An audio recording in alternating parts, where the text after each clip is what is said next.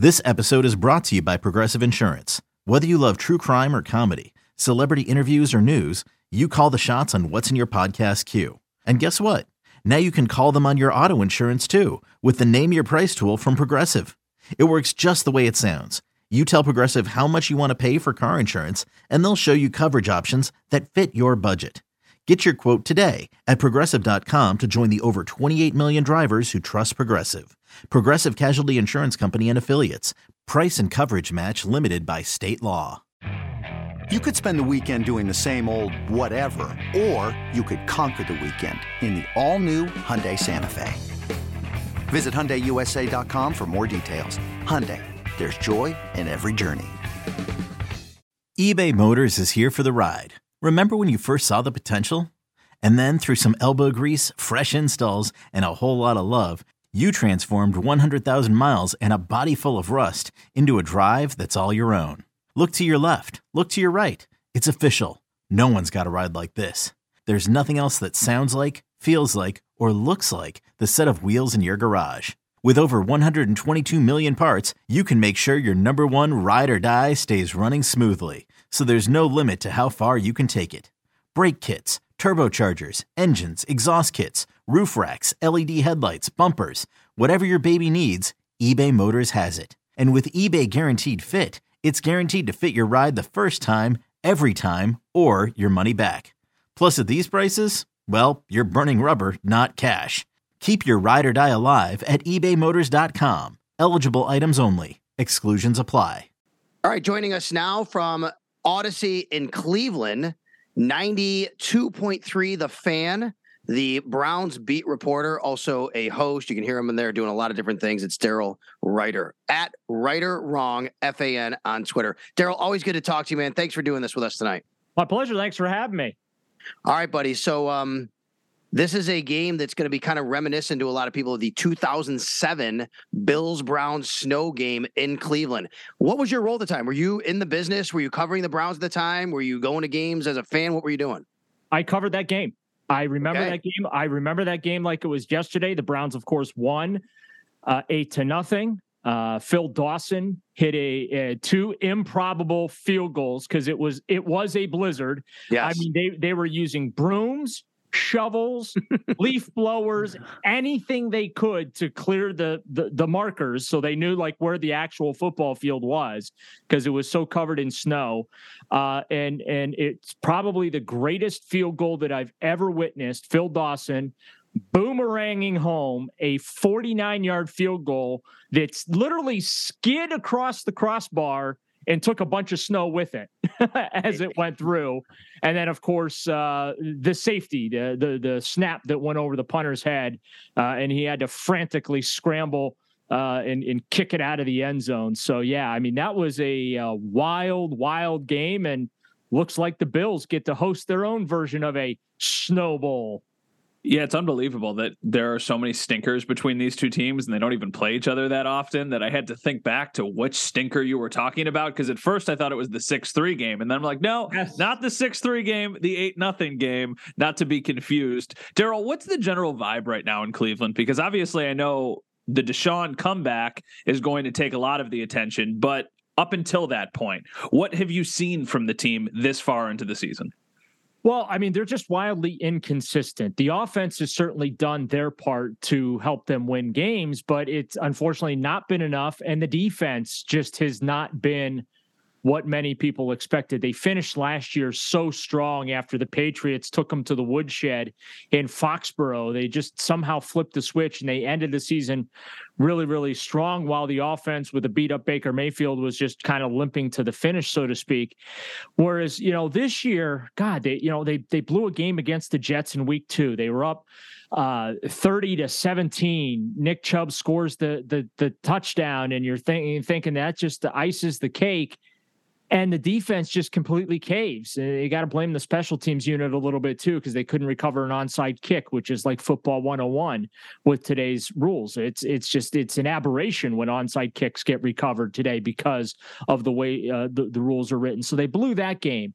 They come back, they beat the Steelers. They go to Atlanta, they blow that game.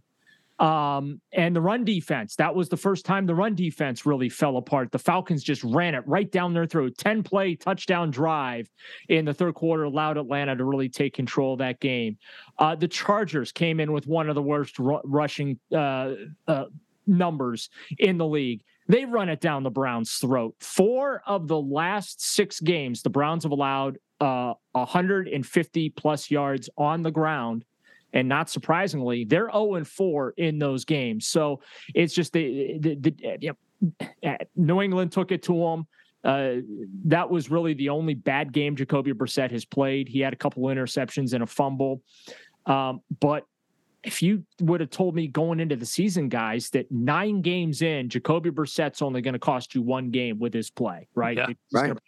Sign me up for that yesterday. Hmm. So it is really disappointing that this team comes in now three and six. Their season's basically over because they've got five losses within the AFC. The Ravens are about to run away with the AFC North again. So there's really no mathematical equation out there other than everybody in the AFC goes in the tank down the stretch and the Browns almost went out. I you know to get to they can lose one more game uh, of their remaining games. And let's be honest about it, based on what I've seen through nine games, there is no way that is happening.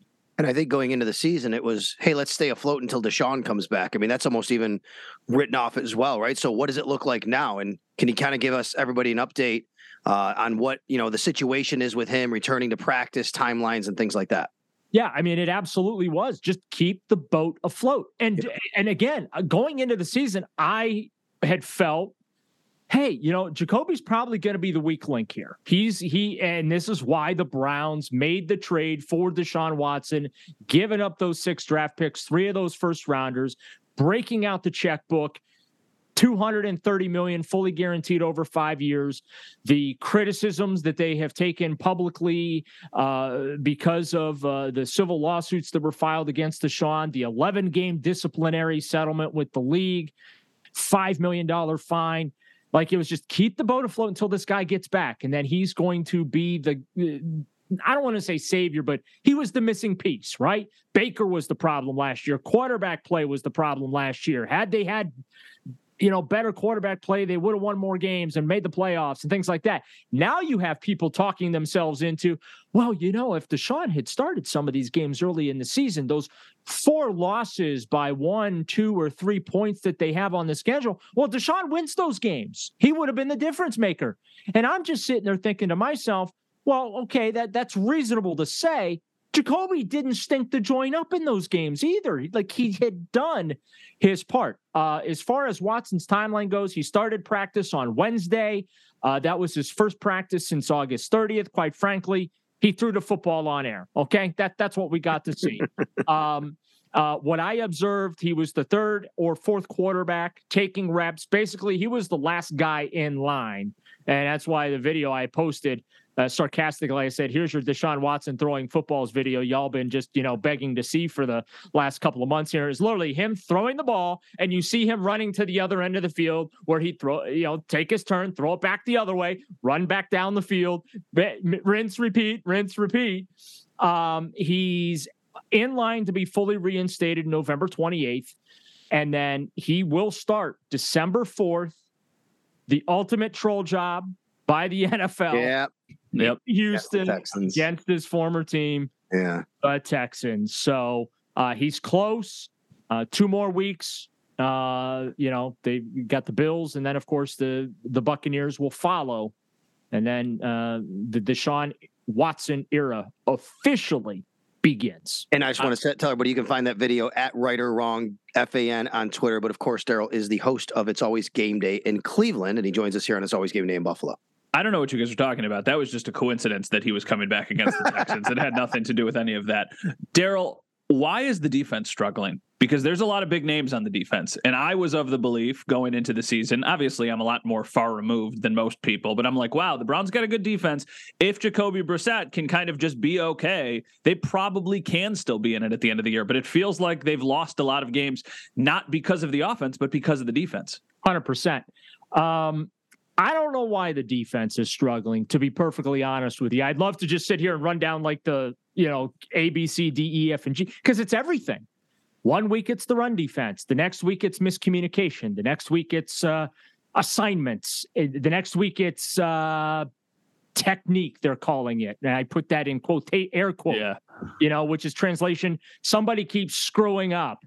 Um, so I and Joe Woods has come under a tremendous amount of heat, and and I've actually kind of been a defender of Joe Woods. Like, look, he can't go out there and be where the all eleven guys are supposed to be it's easy to blame him and say fire him, but who the hell on the staff's going to take over the defense the rest of the way? And who's going to do a better job? Like, okay, did Joe Woods suck calling the game against Lamar Jackson and the Ravens? Like the Browns are like one of the few teams that have actually been able to at least keep Lamar and the Ravens in check. He only completed nine passes. I know the Browns lost by a field goal, but like I just uh, the Bengals game, uh, Joe Burrow lights the league up. Not against the Browns, uh, just thirteen, uh, you know, thirteen points uh, on Halloween there. So I, I, just I'm not of the notion that Joe Woods is this moron and he can't call games. I think these guys are playing a, these big names. They're all playing individual football, and individual football is not winning football. Um, it's it's just boring Bill Belichick cliche stuff, but it's true. You got to do your one eleventh. You got to do your job. Just focus on yourself and trust that those around you are going to do your job. And I, I, just, I think that there's not a lot of trust on that side of the ball that people around them are going to do their job. And that's why early in the season, all these blown coverage was we, we, would see in the secondary, and every week it was a new. Oh well, communication. Well, we got the communication fixed. It's all squared away, and then they blow more coverage. Well, that's technique. That's not communication. We fixed that. It's technique. Well, either way, people are screwing up, and you're giving up big plays. So, and and now the run game has just gone to hell, and that's twofold. One, they've lost two linebackers, uh, Jacob Phillips, torn pec, uh, and then uh, Anthony Walker uh, tore a bicep tendon uh, in uh, week three against the Steelers. It was Thursday night game when he got stepped on. And so that's a big loss. And the reason that's a big loss is because they got a lot of inexperience at defensive tackle. And that is an area that Andrew Berry, the EVP GM, thought, well, we'll, we'll be fine. We're just going to get through this year, part of the team building, draft develop type deal with some of those guys. And they don't have a lot of defensive tackle. And that's why they're giving up the yardage you see they're starting to give up on the ground. What about in this in the secondary as far as just the talent? Like it seems like they have some talented players. You talk about technique and communication, all these things they blame it on. But it seems like they have the talent that they should not have those issues. Hundred percent. This is not a team, and this is my greatest criticism of them. This is not a team that's in rebuild mode. And the other problem that they're going to have looking big picture, I know you're asking specifically right now, but big picture problem they have is is they don't have first round picks for a couple more years. Mm-hmm. Jeez, so, point. I mean, they, they they went all in with this roster because Deshaun Watson was the missing piece, and they you know they invested in John Johnson, bringing him over from uh, the Rams. Uh, Denzel Ward giving him a hundred million dollar contract extension, their 2018 fourth round pick, which I agree with. I think when he's healthy, he's one of the best corners uh, in the NFL. Myles Garrett, who is now the at least on paper officially uh, the all-time sack leader for the franchise in just his uh, sixth, seventh year, or something like that. Sixth year, I believe, for him. He was drafted first overall in 2017. Um, so the, uh, Jadeveon Clowney on the other side. Those those two guys, like I didn't, I don't even know if they played in Miami. Like I didn't even notice them. Uh, and um, that's not the part. Like that's just the reality. Like uh, they, they barely register in the box score, just uh, a couple of tackles uh, between them combined, and that just isn't going to get it done. So yeah, I mean they got some names, they got some players, but names and players on paper don't always win games, and I think that the you know the Browns are kind of finding that out the hard way. Daryl, understanding that we don't really know how to predict the weather and what it's going to be like on Sunday at Highmark Stadium, how do the Browns come in and win this game? What do they got to do to leave with a win? Turn and hand the ball to Nick Chubb and Kareem Hunt. There you go. Which, oh, by the way, is how the Bills are probably going to have to win too. Right. I, I, mean, uh, going back to that uh, that Snow Bowl in 2007, I, I think the Bills threw it like 33 times in that game, and the wind was just howling and whipping around and stuff like that. I mean, it's just it's just common sense. When it's windy, you don't try and throw the football much, and especially if there's inches or what is forecasted feet of snow on the ground. It was funny. A national reporter came to town uh, and was uh, talking to him uh, today, and they're they're speaking about the the forecast. And they're like, "Yeah, I'm not used to snow, so how much is a lot?" And I said, "Well, when they stop saying inches and they start forecasting feet, That's right. that's bad." Yes, it is. I Yeah, said. "No," just, and they just looked at me with the, you know, like, "Okay, kiss my back." Yeah. You know, you know, smart, you smart ass. I'm like, well, I don't know what to tell you. Like, I'm just telling you, like, well, they, you know, 68 inches, you can work. When they say six to eight feet, you got a problem. So don't even know if you guys are going to be able to host this game, right? I mean, that that would be my, eh, you know, my thing is, is what on earth happens if uh the town has to, you know, Right. down or something like that just because of uh I mean I realize that the NFL takes priority over anything Oh my gosh. We know. no matter what town you're in. I mean, in. we stop. We we know you you've um you know I'm on the charter for the team, and I mean it's police escorts and stopping traffic, no matter what city you go to, right? The NFL does take precedent, but yeah, if Orchard Park decides like we can't get essential services to the stadium, we can't get security to the stadium, we can't plow, I don't know what the answer is, and I don't know what's going to happen as we sit here today as we record this. By the way, everybody, just to be transparent, Wednesday night, um, still nothing other than game Sunday in Orchard Park at 1 p.m. I wonder if they could move it down a little bit later in the day if they have to clear the streets and um, get people in there. But it is something we're monitoring, something we'll be on top of. Um, Daryl, you talk about Chubb and, Hunt; they are so good. I mean, the run game has been what they've leaned on. These guys are so talented. I did look; it doesn't look like they're necessarily as productive in the run game as of late. Is that just because of score effect? They've had to throw the ball a little bit more. that and the head coach who's calling the plays. Explain, buddy. Yeah, I, I mean, I, I can't fault him for Sunday in Miami just because that thing got out of hand there in the second half. So you know, Nick Chubb comes out of that game with fi- uh, eleven carries. I think uh, Hunt had uh, five or six carries, but less than ten yards total. Um, so they have been a that was one of the rare instances, and part of the issue in the run game was the offensive line. Um, Jedrick Wills had a tough day. The the left tackle, Jack Conklin, the right tackle, got dinged up a little bit. Wyatt Teller, who had missed a couple of games with a calf injury, he had returned, was out by the second quarter because he re-aggravated it or something. So then they they had to uh, bring someone off the bench who was part of their jumbo package. His uh, name is uh, Hjalte Froholdt. Uh, they, they they threw him in there for Wyatt and you know he did a nice job filling it but uh, miami was physical and kicked their butt on both sides of the ball at the line of scrimmage. And so when the the defense is hitting those gaps and and physical up front and getting that type of penetration i mean that's one of the few games where you saw nick chubb getting hit and tackled on the you know first contact. Uh so it, it was tough sledding in miami but overall like that was the first time i would say in a long time where you you were watching it like, damn, Nick Chubb just is getting nothing today. Uh, he did, you know, ha- you know, s- sneak out uh, for a touchdown, but overall, I credit Miami uh, for taking advantage of, uh, you know, the the Browns' offensive line, which was less than hundred percent. Wyatt Teller's the one that got away. Teller, yeah, Wyatt Teller. Wyatt Teller is the one that got away. Man, everybody in Buffalo is still just befuddled that they ever traded that guy. John Dorsey stole him from you guys. Yeah. I think it was like a seventh round pick that the Browns gave the Bills for him. And I remember at the time when that trade was made, I was like, okay, I'll, you know, I'm just bringing in some offensive line depth, seventh round pick, whatever. I get Mhm. Then all of a sudden, this dude turns into a Pro Bowler. You're seeing him on, you know, I, I'd be, you know, going back and watching the games and be like, holy crap, this guy's like pulling. And not only is he pulling, but he's taking out like one, two, three, four, five guys a play. I'm just like, damn. How is he as a pass blocker, Daryl? he's he's he's he's pretty good. Um, you know, a lot of the the the pressure on Jacoby Brissett has come from the edges. It's Yeah. not come from the interior of the line. It, Well, I think- the reason I ask is- but not not Yeah. on a consistent. Well, the reason I ask is I think that, and, and I'm of this belief. I think, of course, Wyatt Teller, you'd love to have him in Buffalo still. I don't think he'd be what he is here that he is there because it's No. Josh Allen and throwing the football around, and you know, it's it's mm-hmm. it's pass protection. It's not it's not a you know pound it run game and maul you, which is great. You know, it'd be great to have him, but I just don't think he would have been the same fit in this system. Well, and and again, the, the Browns have uh, the hybrid of that Shanahan wide zone blocking, and where pulling is just so important. Him and Joel Bitonio, I think, are two of the best guards in the NFL. It's it, you know obviously playing offensive line is is, is difficult. So don't don't misconstrue right. what I'm about to say.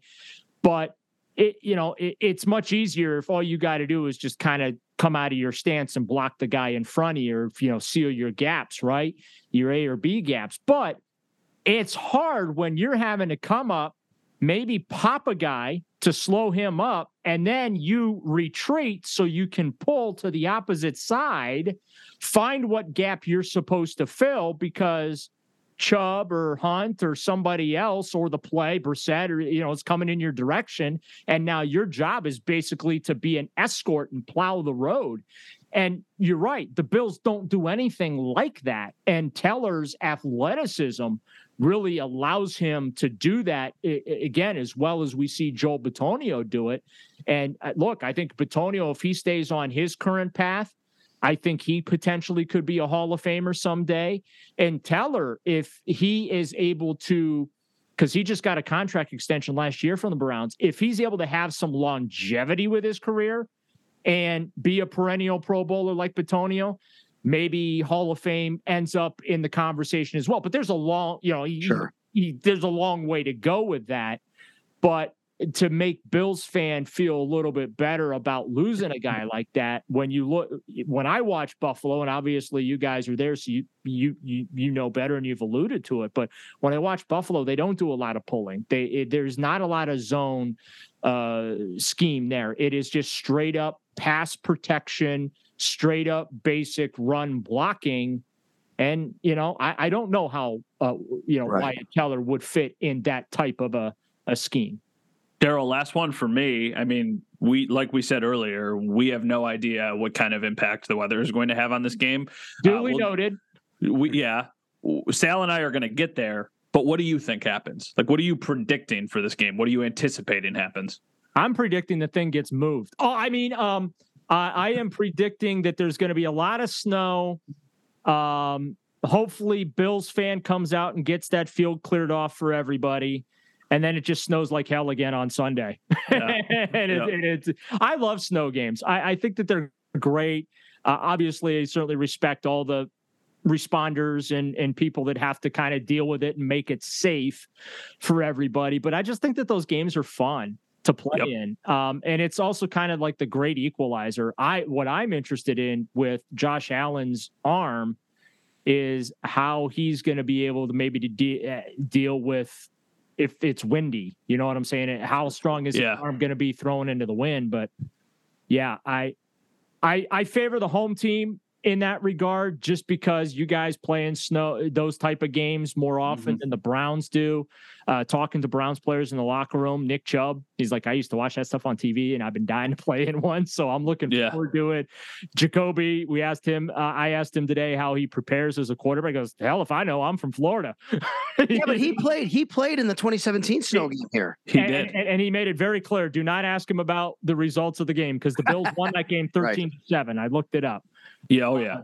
Uh, but yeah, so it, it, I, I think that there's a little bit of a an advantage there for the Bills if they do play in the snow. But the Browns to win, it it's got to be with their run game because I, I just any game that Jacoby Brissett is forced to get into some sort of a right passing throwdown showdown with, that's just not who Jacoby Brissett is. The Browns are a very deliberate ball control style of offense. That's when they are at their best. They can get explosive plays, don't get me wrong, but yeah, I think if it's a snow game, it it, it favors Buffalo because it's just that home field advantage.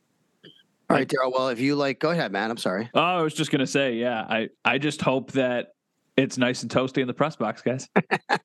I'll be down in the field. So, Daryl, quick story. So, um, in 2017, the Bills played this snow game, Jacoby Brissett and all that, and I'm down in the field. It was so bad I couldn't see in front of me because the the snow was hitting my eyeballs, you know, coming sideways. So I had to kind of put my hands in front of me. So after that game, you know what you need to do right now, then, right? You know what? After that make game, make sure you have goggles. I bought ski goggles after the game, and I they've been sitting in my house for five years, and the only time I've ever used them is going sledding with my son.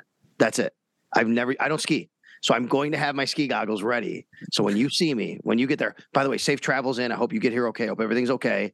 When you get here, though, you will see me in my ski goggles down in the field. I think so. We'll have to see that, and you'll uh, you'll be a part of that. I hope you get here okay, and everybody does though for sure. I'm, I'm expecting lots of pictures of you and your ski goggles. You'll see him. By the way, if you like snow games, which you said you do, watching it on TV, we said we're here on Wednesday night. Now that we're done, go watch Western Michigan, Central Michigan. It is the warm up and tune up for Bills Browns. Go see it on TV right now. Daryl, thanks for doing this, buddy. We appreciate it. At Ruiter Wrong, FAN on Twitter, host of It's Always Game Day in Cleveland, of course, the fan in Cleveland and Audacy sister station. Thanks a lot, buddy. Thanks, Daryl. Thanks for having me.